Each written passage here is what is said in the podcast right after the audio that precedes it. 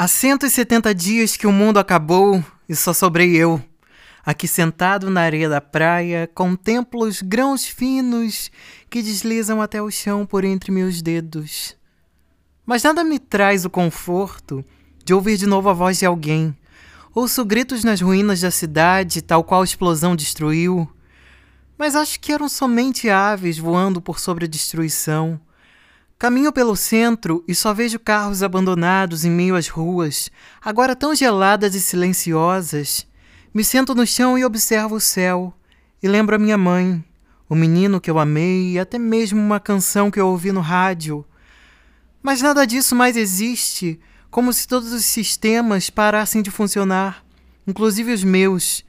E os dias vão passando, a comida chegando ao fim, minha barba vai crescendo, meu corpo se cansando, e sinto que poderia simplesmente enlouquecer. Custava tanto ter desaparecido também.